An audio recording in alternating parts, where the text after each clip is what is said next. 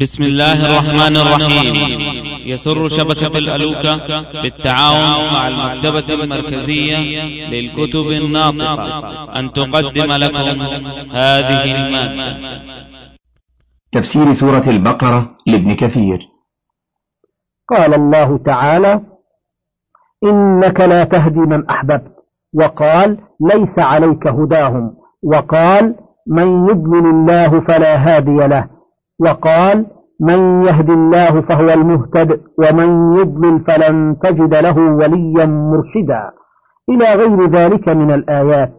ويطلق ويراد به بيان الحق وتوضيحه والدلالة عليه والإرشاد إليه. قال الله تعالى وإنك, لا ته وإنك لتهدي إلى صراط مستقيم. وقال إنما أنت منذر ولكل قوم هاد. وقال تعالى وأما ثمود فهديناهم فاستحبوا العمى على الهدى. وقال وهديناه النجدين. على تفسير من قال المراد بهما الخير والشر وهو الأرجح والله أعلم. وأصل التقوى التوقي مما يكره لأن أصلها وقوى من الوقاية.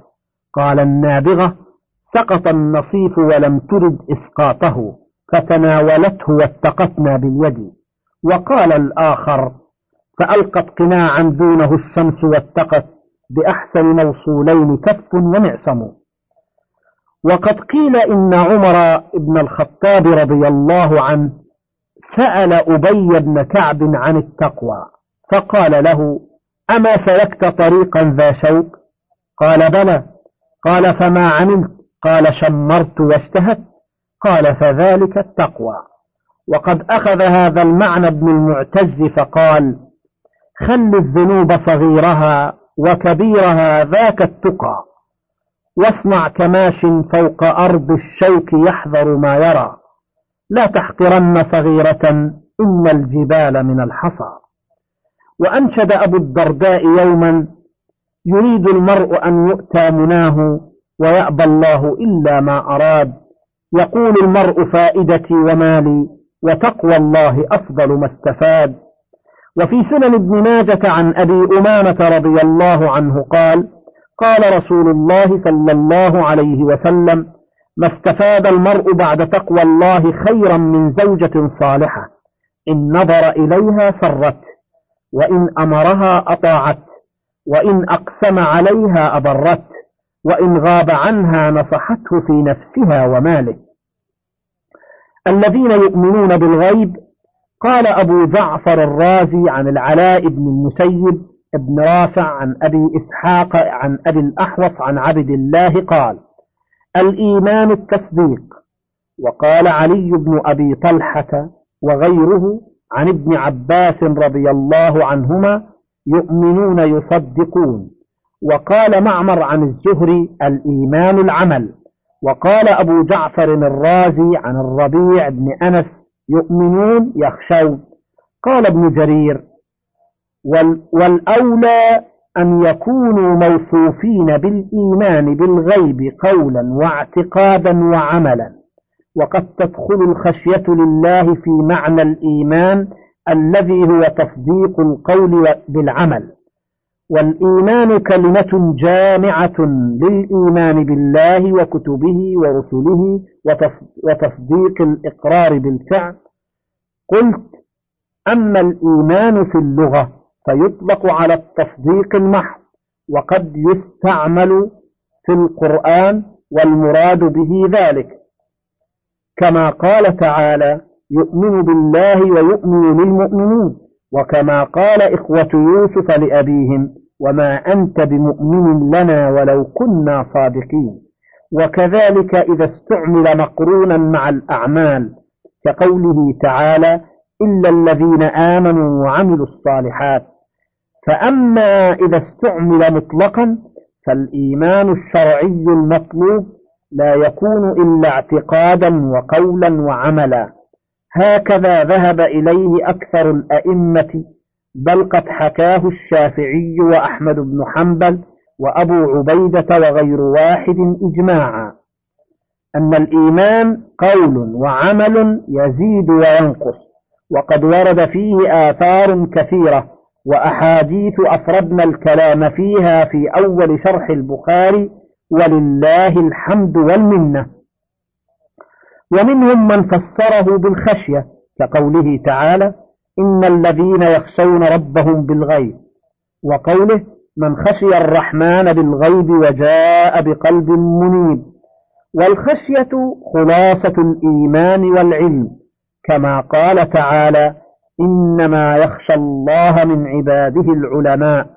وقال بعضهم يؤمنون بالغيب كما يؤمنون بالشهادة.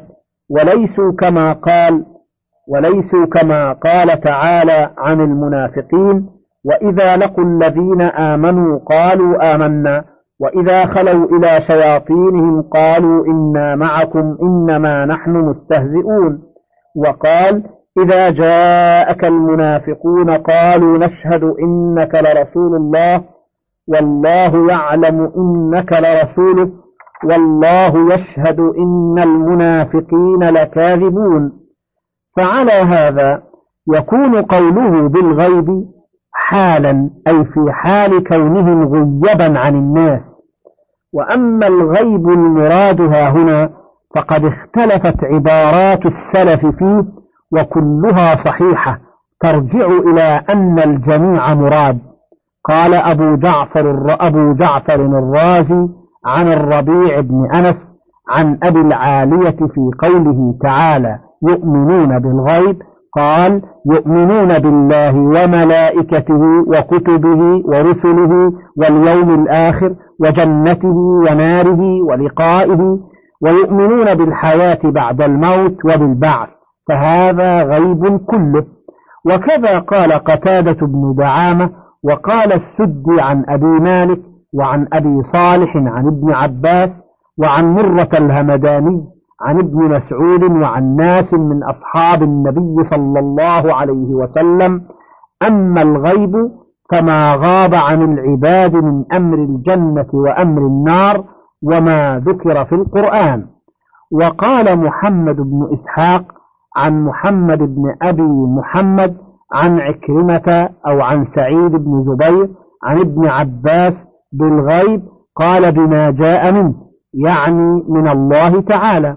وقال سفيان الثوري عن عاصم عن زر قال الغيب القرآن وقال عطاء بن أبي رباح من آمن بالله فقد آمن بالغيب وقال إسماعيل بن أبي خالد يؤمنون بالغيب قال بغيب الإسلام وقال زيد بن أسلم الذين يؤمنون بالغيب قال بالقدر فكل هذه متقاربة في معنى واحد لأن جميع هذه المذكورات من الغيب الذي يجب الإيمان به. وقال سعيد بن منصور حدثنا معاوية عن الأعمش عن عمارة بن عمير عن عبد الرحمن بن يزيد قال كنا عند عبد الله بن مسعود جلوسا فذكرنا أصحاب النبي صلى الله عليه وسلم وما سبقونا به. فقال عبد الله إن أمر محمد صلى الله عليه وسلم كان بينا لمن رآه والذي لا إله غيره ما آمن أحد قط إيمانا أفضل من إيمان بغيب. ثم قرأ ألف لام ذلك الكتاب لا ريب فيه هدى للمتقين الذين يؤمنون بالغيب. إلى قوله المفلحون وهكذا رواه ابن أبي حاتم وابن مردويه والحاكم في مستدركه من طرق عن الأعمش به وقال الحاكم صحيح على شرط الشيخان الشيخين ولم يخرجاه. صحيح على شرط الشيخين ولم يخرجاه. وفي معنى هذا الحديث الذي رواه أحمد حدثنا أبو المغيرة حدثنا الأوزاعي حدثنا أسد بن عبد الرحمن عن خالد بن دريك عن ابن محيريز قال قلت لأبي جمعة حدثنا حديثا سمعته من رسول الله صلى الله عليه وسلم. قال نعم أحدثك حديثا جيدا. تغدينا مع رسول الله صلى الله عليه وسلم ومعنا أبو عبيدة ابن الجراح فقال يا رسول الله هل أحد خير منا؟ أسلمنا معك وجاهدنا معك. قال نعم قوم من بعدكم يؤمنون بي ولم يروني. طريق أخرى قال أبو بكر بن مردويه في تفسيره حدثنا عبد الله بن جعفر حدثنا إسماعيل عن عبد الله بن مسعود حدثنا عبد الله بن صالح حدثنا معاوية بن صالح عن صالح بن جبير قال قدم علينا أبو جمعة الأنصاري صاحب الرسول صلى الله عليه وسلم ببيت المقدس يصلي فيه ومعنا يومئذ رجاء بن حيوة رضي الله عنه. فلما انصرف خرجنا نشيعه. فلما أراد الانصراف قال إن لكم جائزة وحقا أحدثكم بحديث سمعته من رسول الله صلى الله عليه وسلم. قلنا هات رحمك الله. قال كنا مع رسول الله صلى الله عليه وسلم ومعنا معاذ بن جبل عاشر عشرة فقلنا يا رسول الله هل من قوم أعظم منا أجرا؟ آمنا بالله واتبعناك. قال ما يمنعكم من ذلك ورسول الله بين أظهركم يأتيكم بالوحي من السماء بل قوم بعدكم يأتيهم كتاب من بين لوحين يؤمنون به ويعملون بما فيه أولئك أعظم منكم أجرا. مرتين. ثم رواه من حديث ضمرة بن ربيعة عن مرزوق بن نافع عن صالح بن جبير عن أبي جمعة بنحوه وهذا الحديث فيه دلالة على العمل بالوجادة التي اختلف فيها أهل الحديث كما قررته في أول شرح البخاري لأنه مدحهم على ذلك وذكر أنهم أعظم أجرا من هذه الحيثية لا مطلقا. وكذا الحديث الآخر الذي رواه الحسن بن عرفة العبدي حدثنا إسماعيل بن عياش الحمصي عن المغيرة بن قيس التميمي عن عمرو بن شعيب عن أبيه عن جده قال قال رسول الله صلى الله عليه وسلم أي الخلق أعجب إليكم إيمانا؟ قالوا الملائكة. قال وما لهم لا يؤمنون وهم عند ربهم. قالوا فالنبيون. قال وما لهم لا يؤمنون والوحي ينزل عليهم. قالوا فنحن قال وما لكم لا تؤمنون وأنا بين أظهركم. قال فقال رسول الله صلى الله عليه وسلم ألا إن أعجب الخلق إلي إيمانا لقوم يكونون من بعدكم يجدون صحفا فيها كتاب يؤمنون بما فيها. قال أبو حاتم الرازي المغيرة بن قيس البصري منكر الحديث. قلت ولكن قد روى أبو يعلى في مسنده وابن مردويه في تفسيره والحاكم في مستدركه من حديث محمد بن حميد وفيه ضعف عن زيد بن أسلم عن أبيه عن عمر عن النبي صلى الله عليه وسلم بمثله أو نحوه. وقال الحاكم صحيح الإسناد ولم يخرجاه. وقد روي نحوه عن أنس بن مالك مرفوعا والله أعلم. وقال ابن أبي حاتم حدثنا أبي حدثنا عبد الله بن محمد المسندي حدثنا إسحاق بن إدريس أخبرني إبراهيم بن جعفر بن محمود بن سلمة الأنصاري أخبرني جعفر بن محمود عن جدته بديلة بنت أسلم قالت صليت الظهر أو العصر في مسجد في مسجد بني حارثة فاستقبلنا مسجد إلياء فصلينا سجدتين. ثم جاءنا من يخبرنا أن رسول الله صلى الله عليه وسلم قد استقبل البيت الحرام فتحول النساء مكان الرجال والرجال مكان النساء فصلينا السجدتين الباقيتين ونحن مستقبلون البيت الحرام. قال إبراهيم فحد فحدثني رجال من بني حارثة أن رسول الله صلى الله عليه وسلم حين بلغه ذلك قال أولئك قوم آمنوا بالغيب هذا حديث غريب من هذا الوجه. ويقيمون الصلاة ومما رزقناهم ينفقون. قال ابن عباس ويقيمون الصلاة أي يقيمون الصلاة بفروضها.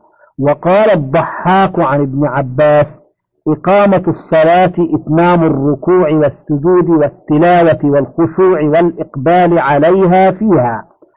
وقال قتادة إقامة الصلاة المحافظة على مواقيتها ووضوئها وركوعها وسجودها. وقال مقاتل بن حيان إقامتها المحافظة على مواقيتها وإسباغ الطهور بها وتمام ركوعها وسجودها وتلاوة القرآن فيها والتشهد والصلاة على النبي صلى الله عليه وسلم فهذا إقامتها. وقال علي بن أبي طلحة وغيره عن ابن عباس ومما رزقناهم ينفقون قال زكاة أموالهم. وقال السدي عن أبي مالك وعن أبي صالح عن ابن عباس عن مرة عن ابن مسعود وعن أناس من أصحاب رسول الله صلى الله عليه وسلم ومما رزقناهم ينفقون قال نفقة الرجل على أهله وهذا قبل أن تنزل الزكاة. وقال جويبر عن الضحاك كانت النفقات قربانا يتقربون بها إلى الله على قدر ميسرتهم وجهدهم حتى نزلت فرائض الصدقات سبع آيات في سورة براءة مما يذكر فيهن الصدقات هن الناسخات المثبتات. وقال قتادة ومما رزقناهم ينفقون فأنفقوا مما أعطاكم الله. هذه الأموال عوار وودائع عندك يا ابن آدم يوشك أن تفارقها. واختار ابن جرير أن الآية عامة في الزكاة والنفقات فإنه قال وأولى التأويلات وأحقها بصفة القوم أن يكونوا لجميع اللازم لهم في أموالهم مؤدين. زكاة كانت ذلك أو نفقة من لزمته نفقته من أهل أو عيال وغيرهم ممن يجب عليهم نفقته بالقرابة والملك وغير ذلك. لأن الله تعالى عم وصفهم ومدحهم بذلك وكل من الإنفاق والزكاة ممدوح به محمود عليه. قلت كثيرا ما يقرن الله تعالى بين الصلاة والإنفاق من الأموال فإن الصلاة حق الله وعبادته وهي مشتملة على توحيده والثناء عليه وتمجيده والابتهال إليه ودعائه والتوكل عليه. والإنفاق هو من الإحسان إلى المخلوقين بالنفع المتعدي إليهم وأولى الناس بذلك القرابات والأهلون والمماليك. ثم الأجانب فكل, فكل من النفقات الواجبة والزكاة المفروضة داخل في قوله تعالى ومما رزقناهم ينفقون. ولهذا ثبت في الصحيحين عن ابن عمر رضي الله عنهما أن رسول الله صلى الله عليه وسلم قال بني الإسلام على خمس شهادة أن لا إله إلا الله وأن محمدا رسول الله وإقام الصلاة وإيتاء الزكاة وصوم رمضان وحج البيت. والأحاديث في هذا كثيرة وأصل الصلاة في كلام العرب الدعاء. قال الأعشى لها حارس لا يبرح الدهر بيتها وإن ذبجت صلى عليها وزمزما. وقال أيضا وقابلها الريح في دنها وصلى على دنها وارتسم أنشدهما ابن جرير مستشهدا على ذلك. وقال الآخر وهو الأعشى أيضا تقول بنتي وقد قربت مرتحلا. يا رب جنب أبي الأوصاب والوجعا عليك مثل الذي صليت فاغتمضي نوما فإن لجنب المرء مضطجعا يقول عليك من الدعاء مثل الذي دعوته لي. وهذا ظاهر. ثم استعملت الصلاة في الشرع في ذات الركوع والسجود. والأفعال المخصوصة في الأوقات المخصوصة بشروطها المعروفة وصفاتها وأنواعها المشهورة. قال ابن جرير وأرى أن الصلاة سميت صلاة لأن المصلي يتعرض لاستنجاح طلبته من ثواب الله بعمله مع ما يسأل ربه من حاجاته وقيل هي مشتقة من الصلوين إذا تحركا في الصلاة عند الركوع والسجود وهما عرقان يمتدان من الظهر حتى يكتنفان عجب الذنب. ومنه سمي المصلي وهو التالي للسابق في حلبة الخيل. وفيه نظر. وقيل هي مشتقة من الصلي وهو الملازمة للشيء من قوله تعالى لا يصلاها أي لا يلزمها ويدوم فيها إلا الأشقى. وقيل مشتقة من تصلية الخشبة في النار لتقوم كما أن المصلي يقوم عوجه بالصلاة. إن الصلاة تنهى عن الفحشاء والمنكر ولذكر الله أكبر. واشتقاقها من الدعاء أصح وأشهر والله أعلم. وأما الزكاة فسيأتي الكلام عليها في موضعه إن شاء الله تعالى. والذين يؤمنون بما أنزل إليك وما أنزل من قبلك وبالآخرة هم يوقنون. قال ابن عباس والذين يؤمنون بما أنزل إليك وما أنزل من قبلك أي يصدقون بما جئت به من الله وما جاء به من قبلك من المرسلين لا يفرقون بينهم ولا يجحدون ما جاءوهم به من ربهم. وبالآخرة هم يوقنون أي بالبعث والقيامة والجنة والنار والحساب والميزان. وإنما سميت الآخرة لأنها بعد الدنيا وقد اختلف المفسرون في, في الموصوفين هنا. هل هم الموصوفون بما تقدم من قوله تعالى الذين يؤمنون بالغيب ويقيمون الصلاة ومما رزقناهم ينفقون ومن هم؟ على ثلاثة أقوال حكاها ابن جرير. أحدها أن الموصوفين أولا هم الموصوفون ثانيا وهم كل, وهم كل مؤمن مؤمن العرب ومؤمن أهل الكتاب وغيرهم. قاله مجاهد وأبو العالية والربيع بن أنس وقتادة. والثاني هما واحد وهم مؤمنو أهل الكتاب وعلى هذين تكون الواو عاطفة صفات على صفات كما قال تعالى سبح اسم ربك الأعلى الذي خلق فسوى والذي قدر فهدى. والذي أخرج المرعى فجعله غثاء أحوى. وكما قال الشاعر إلى الملك القرن وابن الهمام وليث الكتيبة في المزدحم. فعطف الصفات بعضها على بعض والموصوف واحد. والثالث أن الموصوفين أولا مؤمن العرب والموصوفون ثانيا بقوله والذين يؤمنون بما أنزل إليك وما أنزل من قبلك وبالآخرة هم يوقنون.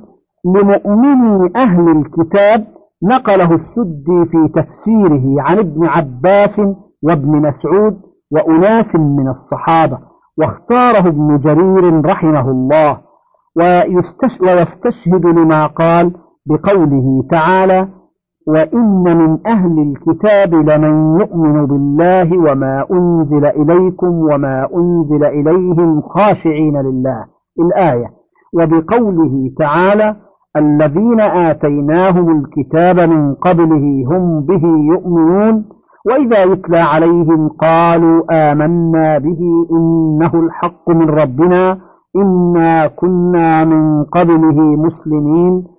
أولئك يؤتون أجرهم مرتين بما صبروا ويدرؤون بالحسنة السيئة ومما رزقناهم ينفقون. وبما ثبت في الصحيحين من حديث الشعبي عن أبي بردة عن أبي موسى أن رسول الله صلى الله عليه وسلم قال ثلاثة يؤتون أجرهم مرتين.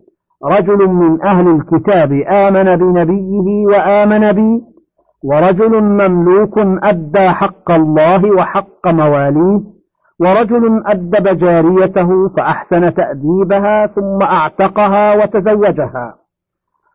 وأما ابن جرير فما استشهد على صحة ما قال إلا بمناسبة وهي أن الله وصف في أول هذه السورة المؤمنين والكافرين فكما أنه صنف الكافرين إلى صنفين كافر ومنافق فكذلك المؤمنون صنفهم إلى صنفين عربي وكتابي. قلت والظاهر قول مجاهد فيما رواه الثوري عن رجل عن مجاهد ورواه غير واحد عن ابن أبي نجيح عن مجاهد أنه قال أربع آيات من أول سورة البقرة في نعت المؤمنين وآيتان في نعت الكافرين وثلاثة عشر في المنافقين فهذه الآيات الأربع عامات في كل مؤمن اتصف بها من عربي وعجمي وكتابي من إنسي وجني وليس تصح واحدة من هذه الصفات بدون الأخرى بل كل واحدة مستلزمة للأخرى وشرط معها. فلا يصح الإيمان بالغيب وإقام الصلاة والزكاة إلا مع الإيمان بما جاء به الرسول صلى الله عليه وسلم وما جاء به من قبله من الرسل صلوات الله وسلامه عليهم أجمعين. والإيقان بالآخرة كما أن هذا لا يصح إلا بذاك وقد أمر الله المؤمنين بذلك كما قال يا أيها الذين آمنوا آمنوا بالله ورسوله والكتاب الذي نزل على رسوله والكتاب الذي أنزل من قبل الآية. وقال تعالى ولا تجادلوا أهل الكتاب إلا بالتي هي أحسن إلا الذين ظلموا منهم. وقولوا آمنا بالذي أنزل إلينا وأنزل إليكم وإلهنا وإلهكم واحد. الآية. وقال تعالى يا أيها الذين أوتوا الكتاب آمنوا بما نزلنا مصدقا لما معكم. وقال تعالى قل يا أهل الكتاب لستم على شيء حتى تقيموا التوراة والإنجيل وما أنزل إليكم وما أنزل إليكم من ربكم. وأخبر تعالى عن المؤمنين كلهم بذلك فقال تعالى آمن الرسول بما أنزل إليه من ربه والمؤمنون كل آمن بالله وملائكته وكتبه ورسله لا نفرق بين أحد من رسله. وقال تعالى والذين آمنوا بالله ورسله ولم يفرقوا بين أحد منهم. إلى غير ذلك من الآيات الدالة على جميع أمر المؤمنين بالإيمان بالله ورسله وكتبه. لكن لمؤمني لكن لمؤمني أهل الكتاب خصوصية. وذلك أنهم يؤمنون بما بأيديهم مفصلا فإذا دخلوا في الإسلام وآمنوا به مفصلا كان لهم على ذلك الأجر مرتين. وأما غيرهم فإنما يحصل له الإيمان بما تقدم مجملا كما جاء في الصحيح إذا حدثكم أهل الكتاب فلا تكذبوهم ولا تصدقوهم ولكن قولوا آمنا بالذي أنزل إلينا وأنزل إليكم ولكن قد يكون إيمان كثير من العرب بالإسلام الذي بعث به محمد صلى الله عليه وسلم أتم وأكمل وأعم وأشمل من إيمان من دخل منهم في الإسلام فهم وإن حصل لهم أجران من تلك الحيثية فغيرهم يحصل له من التصديق ما يليف ثوابه على الأجرين اللذين حصلا لهم والله أعلم. من فضلك تابع بقية المادة.